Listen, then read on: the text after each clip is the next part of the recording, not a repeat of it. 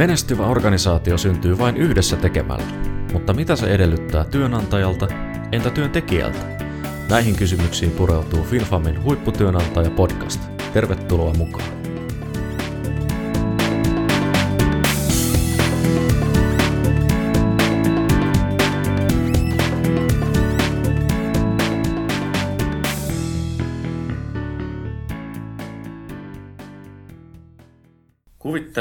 Konsertissa, jossa orkesteri soittaa jonkin sinulle tutun teoksen. Olkoon se vaikka jokin Sibeliuksen sinfonia, Puccinin opera tai mikä tahansa muu teos.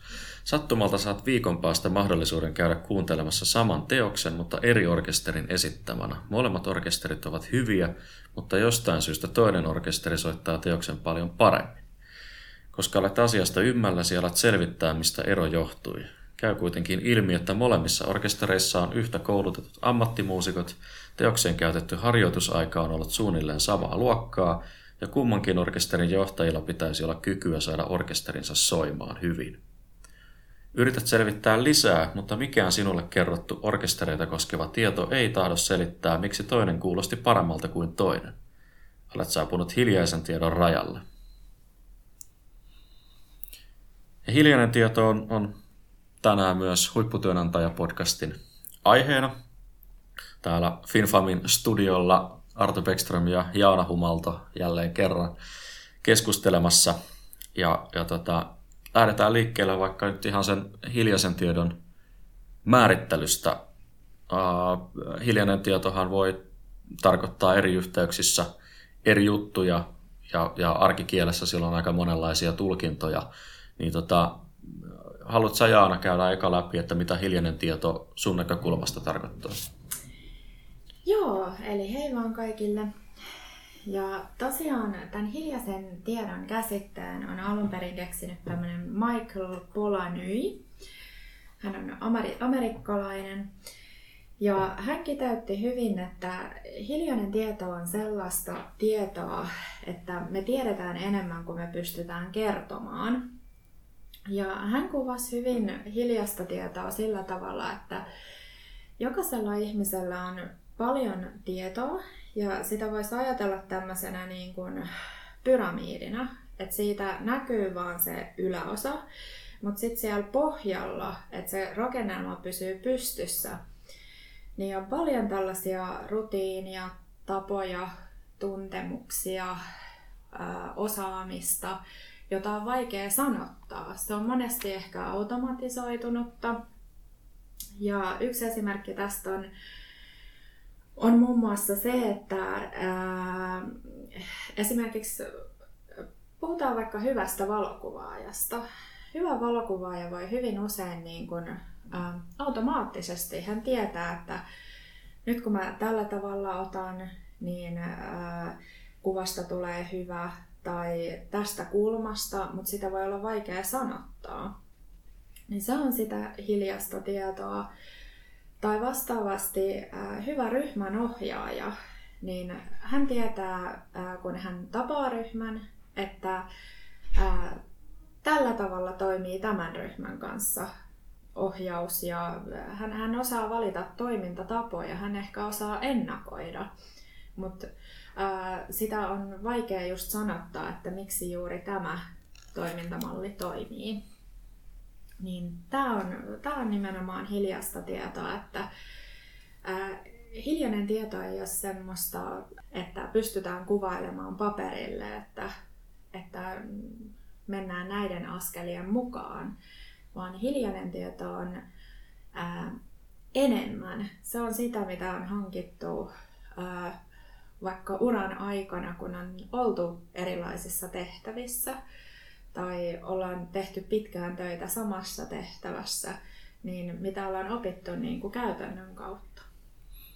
Eli jos lähdetään vaikka siitä mun alussa kertovasta orkesteriesimerkistä, niin onko se sun mielestä semmoinen hyvin kuvaava hiljaisen tiedon esimerkki, että, että me ei oikeastaan päästä sanoilla käsiksi siihen, että minkä takia se toinen orkesteri kuulosti paremmalta kuin se toinen, mikä on totta kai niin kuin subjektiivinen kokemus. Joku toinen olisi voinut olla eri mieltä siitä. Mutta jos mietitään niin kuin vertauksena vaikka tämmöiseen asiantuntijaorganisaatioon, niin meillähän on, on organisaatioita, jotka vaan toimii paremmin kuin toiset, vaikka periaatteessa pitäisi olla yhtä päteviä tyyppejä töissä ja, ja tota, hyvää johtamista ja, ja kaikkea muuta, niin, niin tota, silti siellä on jotain, mitä me ei oikeastaan osata, osata suoraan selittää. Niin ollaanko sun mielestä nyt niin kuin siinä hiljaisen tiedon äärellä?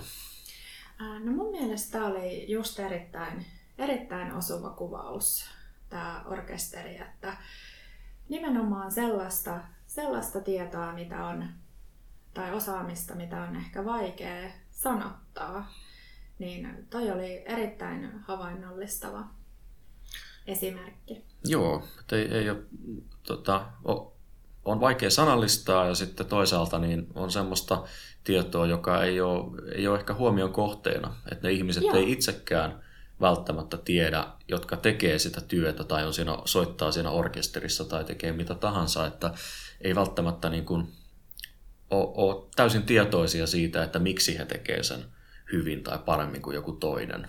Et siksi silloin ollaan kiinni siinä hiljaisessa tiedossa. Kyllä, juuri näin. Ja hiljaisella tiedolla tosiaan on, niin kuin tuossa aikaisemmin sanoin, niin vähän eri yhteyksistä löytyy erilaisia tulkintoja. Et, et arkinen, arkikielessä hiljainen tieto tarkoittaa yleensä siis sitä semmoista kokemuksellista tietoa yleisesti. Et kaikki tieto, mitä me ollaan hankittu kokemuksen kautta vaikka työelämässä tai, tai tota, muualla elämässä ja mikä on muuttunut sitten meidän, mikä on muuttanut meidän toimintaa, niin se on sitä hiljasta tietoa. Ja sitten työelämässä se on, on ehkä niin kuin nimenomaan työkokemukseen perustuvia taitoja tai osaamista tai jotain sellaista, mikä on just siinä työelämässä, työelämässä kertynyt. Eli varmaan tänään tutkitaan tätä aihetta vähän niin kuin kahdella tasolla, että se syvempi määritelmä siitä, mutta sitten niin kuin hyvin tämmöinen työelämäorientoitunut, että mitä se tarkoittaa työympäristössä hyvin niin kuin arkisessa kielessä se hiljainen tieto.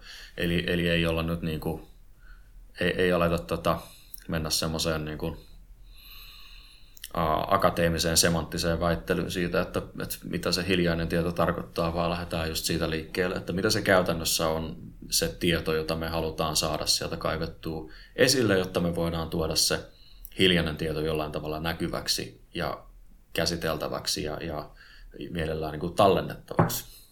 Kyllä, joo. Ja ollaan tosiaan tärkeän tärkeän asian äärellä, koska hiljaisesta tiedosta ja sen, ähm, sen tutkimisesta ja niin kuin kehittämisestä organisaatiossa, niin siinä on äh, valtavasti äh, hyötyjä. Mutta jos aloitettaisiin ensin siitä, että äh, mitä haasteita hiljaisen tiedon äh, jakamisessa voisi olla, niin äh, haasteena voi esimerkiksi olla tämmöiset niin lyhyet työsuhteet, eli jonka aikana niin kuin työntekijä ei ennätä tulla osaksi sitä organisaatiota. Sitä voi estää semmoinen kilpaileva työilmapiiri, eli ajatellaan, että jos työilmapiiri on hirveän semmoinen yksilökeskeinen, että palkitaan siitä yksilösuorituksesta, niin siinä on nimenomaan riskinä, että pelätään sitä omaa asemaa ja ei haluta jakaa sitä hiljasta tietoa. Haasteena voi olla myös se, että jos on vaikka ristiriitoja työyhteisössä, niin ei haluta jakaa sellaiselle työkaverille sitä omaa osaamista, josta ei pidetä se on ihan tota, yksi, yksi haaste myös. Ja sitten tota, päällimmäisenä ehkä siinä voi olla se, että pelätään sen oman aseman menettämistä, että tullaan itse tarpeettomiksi. Niin mitä mieltä olet tästä Arto? Joo, kyllähän nuo kaikki, kaikki semmoiset, mitkä pätee muutenkin niin kuin, erilaisten organisaatioiden vaikeuksiin, niin, niin pätee myös tähän hiljaiseen tietoon. Että ne oli aika semmoisia tyypillisiä. Että just aika moni asia taas palautuu siihen luottamukseen ja, ja tota, semmoiseen kunnioitukseen, ja mitkä, mitkä rakentaa sitä hyvää vuorovaikutusta ja työkulttuuria. Et se on kuitenkin vuorovaikutuksellinen prosessi, mi- mihin mennään vielä myöhemmin, mutta että, että vuorovaikutuksen kauttahan se hiljainenkin tieto liikkuu Jos mennään ihan konkreettiselle tasolle, niin, niin ää, mitä juttuja ne on, mitä sieltä kaivetaan esille sit sen hiljaisen tiedon kautta? Onko se joku toiminta, onko ne toimintatapoja tai onko ne niin kuin jotain sellaisia ää, niin kuin jotain, no totta kai se on kokemusperäistä, kun se on hiljaista tietoa, mutta, mutta et minkä tyyppisiä asioita ne on, mitä me saadaan sieltä kaivettua sitten yleiseen tietoon tai jakoon. Pystyykö tätä, tämä on taas, että on hiljaisen tiedon, joka on sanallista, sa, ei sanallista ja ei huomion kohteena, niin nyt me yritetään sanallistaa sitä. Tämä on aika vaikea ja mahdoton tehtävä, mutta, mutta mulla tulee ainakin mieleen se, että, että siellä varmaan on just sellaisia, että, että jos mietitään vaikka esimerkkinä asiantuntijaa, jonka täytyy, täytyy tota, kouluttaa, ja hän on saanut siihen ää, tota, tota, oman koulutuksensa siihen kouluttamiseen, eli on pedagogisesti kyvykäs ja, ja tota, osaa sen oman substanssialueensa oikein hyvin, mutta se, se miten hän saa sen oman viestinsä ja sanomansa ja sen asiantuntijuuden siirrettyä eteenpäin sen koulutuksen myötä tai kouluttamisen myötä kohderyhmälleen, niin, niin siinä on varmaan just paljon sellaisia elementtejä, joita ei siellä koulun penkillä ole opittu, vaan sen kouluttajakokemuksen kautta, että et millä tavalla esimerkiksi ää, saadaan hyvä yhteys siihen kohderyhmän edustajaan.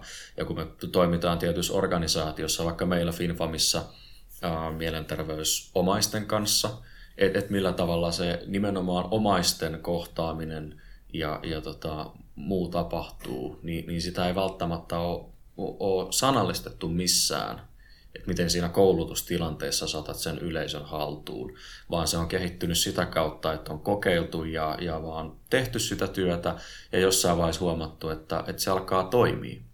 Eikö me nyt olla niin kuin siinä että hiljaisessa tiedossa?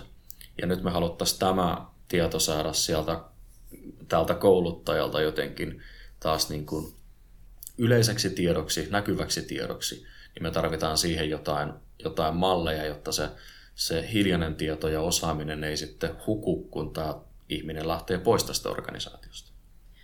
Nimenomaan, eli, eli sellaista, sellaista niin kuin osaamista, mikä on, on tullut sieltä kokemuksen, kokemuksen kautta ja, ja hyvä esimerkki just oli nimenomaan tämä, tämä vaikka ää, neuvontatyö tai, tai justiinsa tämmöinen, niin kuin, että missä on huomattu, että nämä asiat esimerkiksi kannattaa ensin käydä läpi tai ää, näitä asioita on hyvä, hyvä kertoa. Tai, eli tämmöisiä käytännön kokemuksia.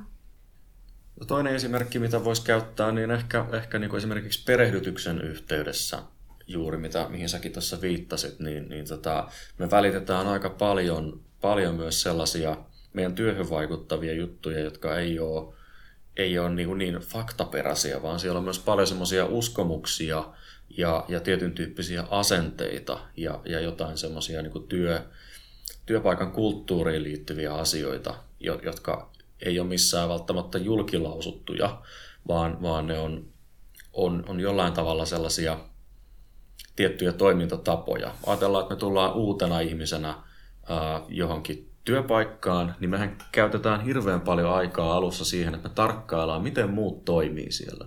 E- eli just semmoista tietoa, jota meille ei kerrota, vaan se, että me katsotaan, että okei, okay, täällä istutaan näköjään hiljaa paikallaan ja tehdään töitä ja aika vähän keskustellaan. Ja me aletaan mukautua ehkä siihen kulttuuriin tai sitten tietoisesti aletaan rikkoa sitä, mutta me ollaan kuitenkin havainnoitu jotain siitä työympäristöstä, joka liittyy sen työn tekemiseen ja siihen, että miten siellä, siellä tehdään sitä, myös sitä tuloksellista toimintaa.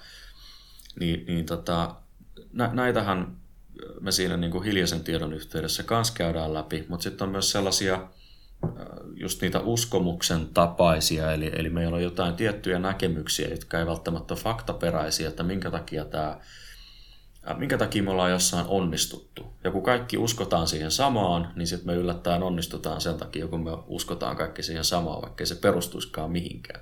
Niin, niin tällaisia tietoja sieltä kanssa sitten, sitten tota, on hyvä saada jotenkin välitettyä eteenpäin, jotta me saadaan se uusi ihminen siihen yhteisöön kunnolla mukaan.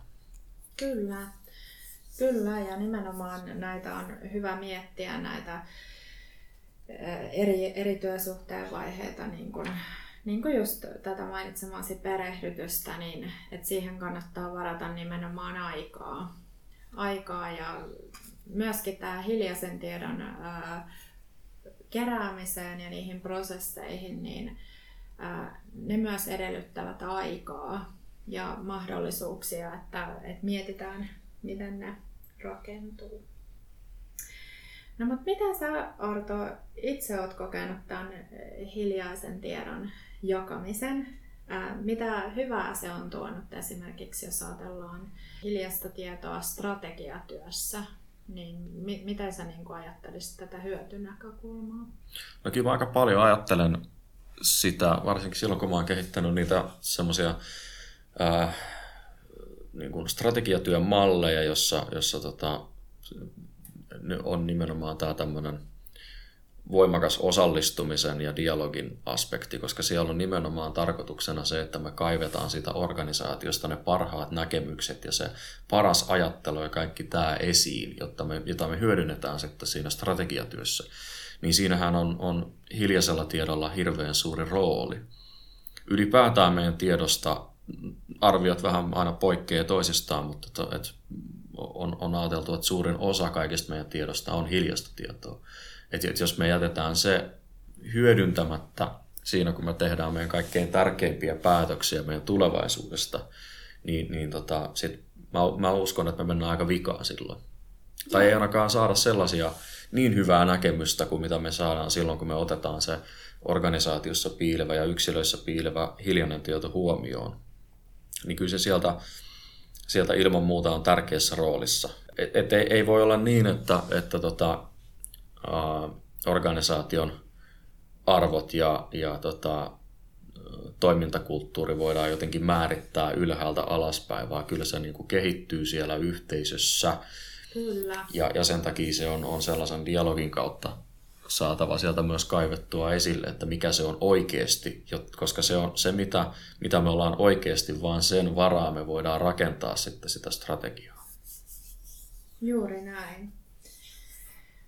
No mitä sä sitten ajattelisit, että mitkä on tämmöiset niinku kriittisimmät kohdat, että kun aletaan niinku, äh, kehittää hiljaisen tiedon prosesseja. Et mitkä on semmoisia kohtia, mihin pitäisi niinku erityisesti kiinnittää huomiota? Uh, mä en tiedä oikeastaan, että mikä on, on semmoinen erityinen kriittinen kohta.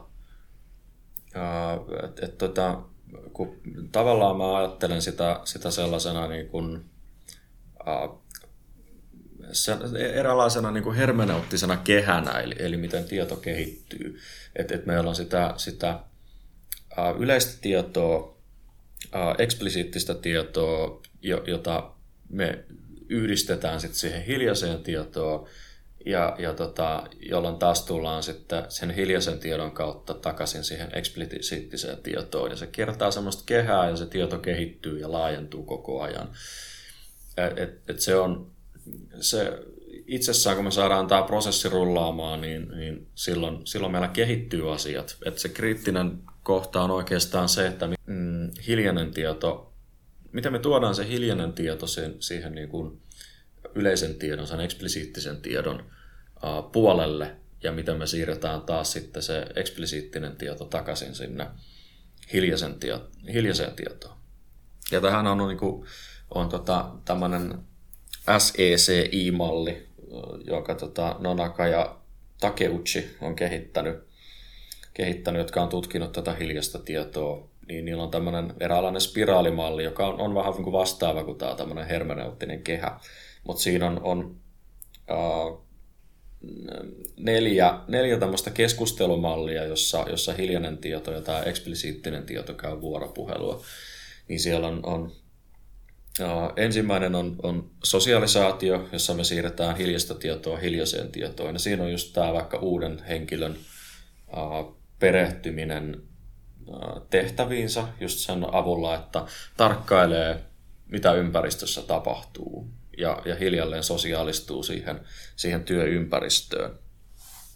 Sitten on tota, toinen on, on ulkoistaminen, jossa mennään sieltä hiljaisesta tiedosta siirretään nyt sitä tietoa sitten sinne, sinne, sinne ää, eksplisiittiseen tietoon. Tässä, tässä se menetelmä on sitten se dialogi, mistä mä puhuin jo aikaisemmin. Eli, eli käydään, käydään sitä vuoropuhelua, jossa me välitetään sitä, sitä meidän hiljasta tietoa jollain tavalla sanallistaen tai muulla tavoin kommunikoiden.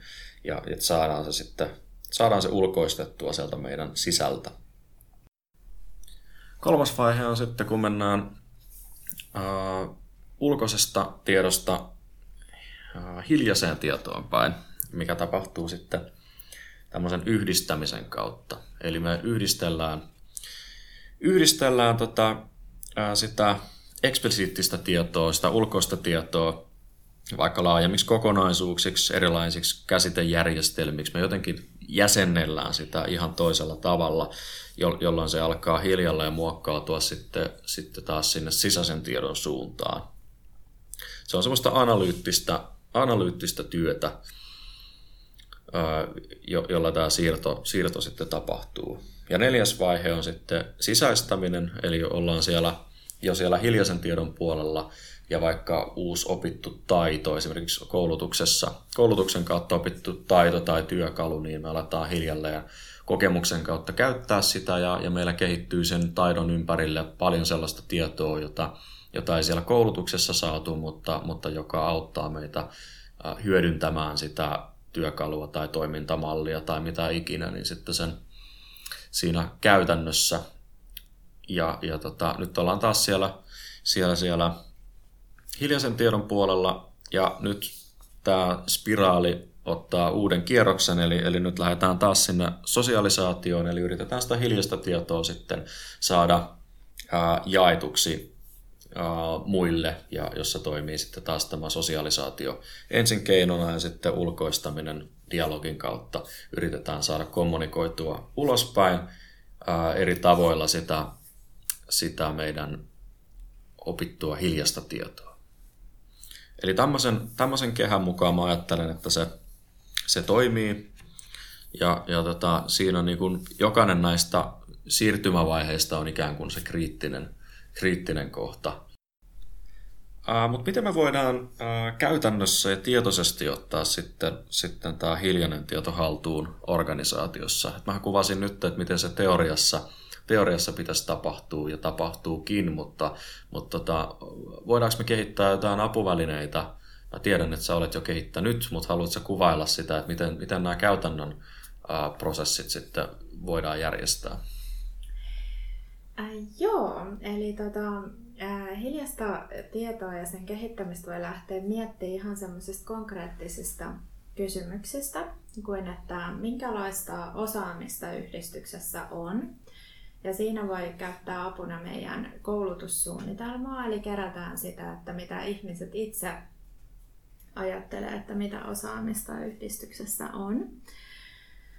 Sitten voi lähteä ihan siitä tehtävänkuva näkökulmasta, eli mitä, minkälaisia tehtävänkuvia yhdistyksessä on ja mitä osaamista niihin liittyen sisältyy ja sitä kautta voi ajatella esimerkiksi tätä työparityöskentelyä, että istuvatko oikeat ihmiset samassa huoneessa, vaihtuuko työparit, onko työnkiertoa, minkälaista yhteistyötä tehdään ja siitä, siitä taas sitten eteenpäin voi ajatella sillä tavalla, että sijaisjärjestelyjen kautta että tekevätkö ne ihmiset yhteistyötä, mistä voisi tulla hyvä sijaisjärjestely myöhemmin. Eli tällä tavalla hiljainen tieto siirtyy. Sitten voi olla hyvä miettiä, että keneltä kaikilta yhdistyksen toimijoilta on hyvä kerätä sitä hiljaista tietoa ja osaamista. Eli kerätäänkö hallituksen jäseniltä, puheenjohtajalta, vapaaehtoisilta, henkilöstöltä, toiminnanjohtajalta, kokemustoimijoilta, eli, eli keneltä kaikilta meidän toiminnan kannalta on, on hyvä kerätä sitä tietoa. Eli tähänkin täytyy se kysymys, että mikä tieto on sellaista, jonka tulee ainakin siirtyä toimijalta toiselle. Ja sitten miettiä sitä, että kerätäänkö säännöllisesti tietoa. Eli mm, mitä tietoa voitaisiin kerätä niin kuin joka kerta, eli esimerkiksi exit-haastattelut, tehdäänkö usein just se perehdytys, tehdäänkö millä tavalla, järjestetäänkö, mistä puhuit aikaisemmin, niitä, siitä vuorovaikutuksesta, että mikä on hirveän tärkeää tämän hiljaisen tiedon keräämisessä, niin järjestetäänkö niitä tilanteita, että ihmiset voi olla vuorovaikutuksessa keskenään ja onko niitä kehittämispäiviä ja, ää, ja palavereita. Mutta sitten tämän toimintamalli voisi ehkä kiteyttää sellaisiin sanoihin kuin tunnista, siirrä prosesseihin ja mahdollista. Eli tunnistaa nimenomaan se, mistä puhuttiin just äsken, eli että mitä tietoa ja osaamista yhdistyksessä on ja kuinka suuri painoarvo sillä on, eli, eli mitkä on semmoisia kriittisimpiä, mitä, mitä tarvitaan. Sitten pitää miettiä sitä just, että siirretään niihin prosesseihin, eli missä työsuhteen vaiheessa. Ja kerätäänkö esimerkiksi eläkkeelle jääviltä, harjoittelijoilta, perhevapaille siirtyviltä, ja mitkä on semmoisia avainprosesseja. Eli kärjestettynä tälleen, että jos yhdistyksen toiminnanjohtaja sanoisi nyt, että hän vaihtaa tehtävää, niin, tai taloudenhoitaja tai pitkäaikainen omaistyöntekijä ilmoittaisi tämän, että he lähtee ja, tai työsuhde päättyy, että siirtyvät uusiin tehtäviin, niin tiedetäänkö ainakin, että mitä, mistä jatketaan, mitä, mitä on semmoisia avainjuttuja, mitä siinä tehtävässä tarvitaan.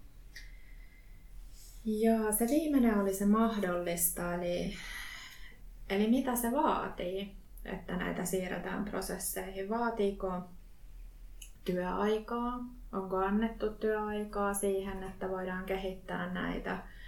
Edellyttääkö varoja? Eli järjestetäänkö jotain semmoisia yhteisiä tilaisuuksia, missä, missä tota, voidaan tätä kehittää? tietääkö henkilöstö tästä, että tätä on hyvä kehittää. Eli jos ajattelee, että yhdistyksen tavoitteena olisi tiettynä vuotena kehittää hiljaisen tiedon prosesseja, niin se on hyvä jalkauttaa kaikille. Tai kertoa, että miksi näitä on hyvä kehittää, mitä hyötyä meillä on, meille on tästä, mitä hyötyä teille on, mitä, mitä niin kuin meille konkreettisesti kaikille. melkein kaikissa vaiheissa tämä hiljainen tieto jollain tavalla tulee esiin ja joka, jo, jokaisessa kohdassa pitäisi jollain tavalla miettiä, että miten se tuodaan siihen, siihen näkyväksi. Eli, eli tota, just tämä, tämä niin kuin dialogi tai, tai sosiaalistaminen, joku tämän, tämän tyyppinen, että ulkoistetaan sitä, sitä meidän hiljasta tietoa. Niin tota, meillähän on siis nyt tuolla laatukäsikirjassa on, on jo siitä hyviä materiaaleja jonkun verran ja, ja on erilaisia välineitä onko jotain sellaisia, mitä sä ehdottomasti suosittelet, että, että organisaatiot ottaisi käyttöön siihen hiljaisen tiedon systemaattiseen käsittelyyn? no suosittelisin ehdottomasti tämä FinFamin koulutussuunnitelma. Eli sillä saadaan sitä konkreettista osaamista tie, yhdistyksen tietoon, mitä, mitä yhdistyksessä on. Ja sitten suosittelisin sitä tiimityömallia. Eli se on myös hyvä tämmöinen niin dialoginen malli.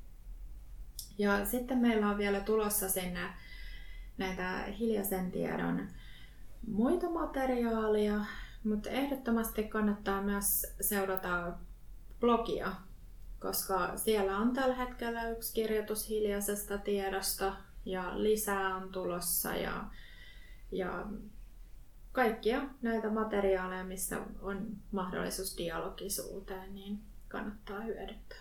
Tuleeko sulla mieleen jotain hyviä vinkkejä, mitä kannattaa vielä?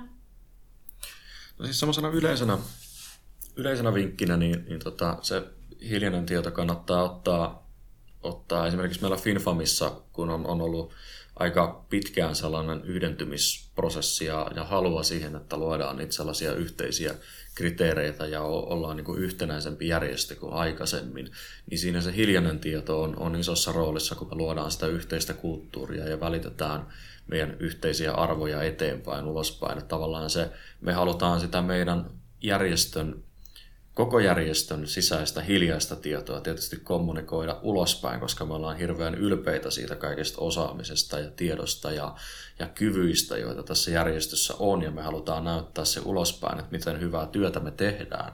Ja iso osa siitä työstä ja osaamisesta ja tämän järjestön asiantuntijuudesta on nimenomaan sitä hiljaista tietoa.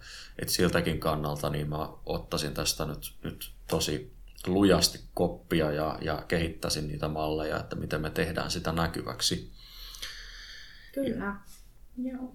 Mutta tota, niille, jotka niin kun on ehkä enemmän kiinnostuneita myös siitä niin teoriaperustasta ja haluaa halu siihen paneutua, niin mä voisin suositella tota, Marjut Pohjalaisen artikkelia vuodelta 2012, Hiljaisen tiedon käsite ja hiljaisen tiedon tutkimus, katsaus viimeaikaiseen kehitykseen.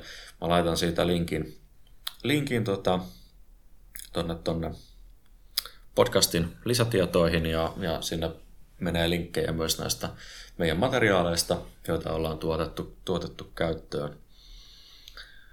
Ja, ja tota, mutta jotenkin, niin kun, jotenkin mulla on semmoinen niin kun tarve ehkä tähän loppuun vielä, vielä korostaa sitä, sitä niin kuin hiljaiseen tietoon liittyvää liittyvää tärkeää periaatetta, että vaikka on tärkeää, että me puhutaan, just se dialogi, dialogisuus, että me puhutaan paljon asioista uudestaan ja uudestaan, mutta, mutta tota, yhtä tärkeää on myös se, että siellä, siellä työssä on aikaa pysähtyä, että siellä on niitä hitaita ja äh, rauhallisia, hiljaisia hetkiä paljon ja paljon tilaa sille epäviralliselle kohtaamiselle, koska iso osa siitä informaatiosta, mitä me välitetään toisille, ne tapahtuu ihan muussa kuin siinä työhön liittyvässä faktatiedon kertomisessa, vaan me sivutaan niitä, niitä arvoja ja uskomuksia ja kaikkea muuta hyvin, hyvin epävirallisissa yhteyksissä.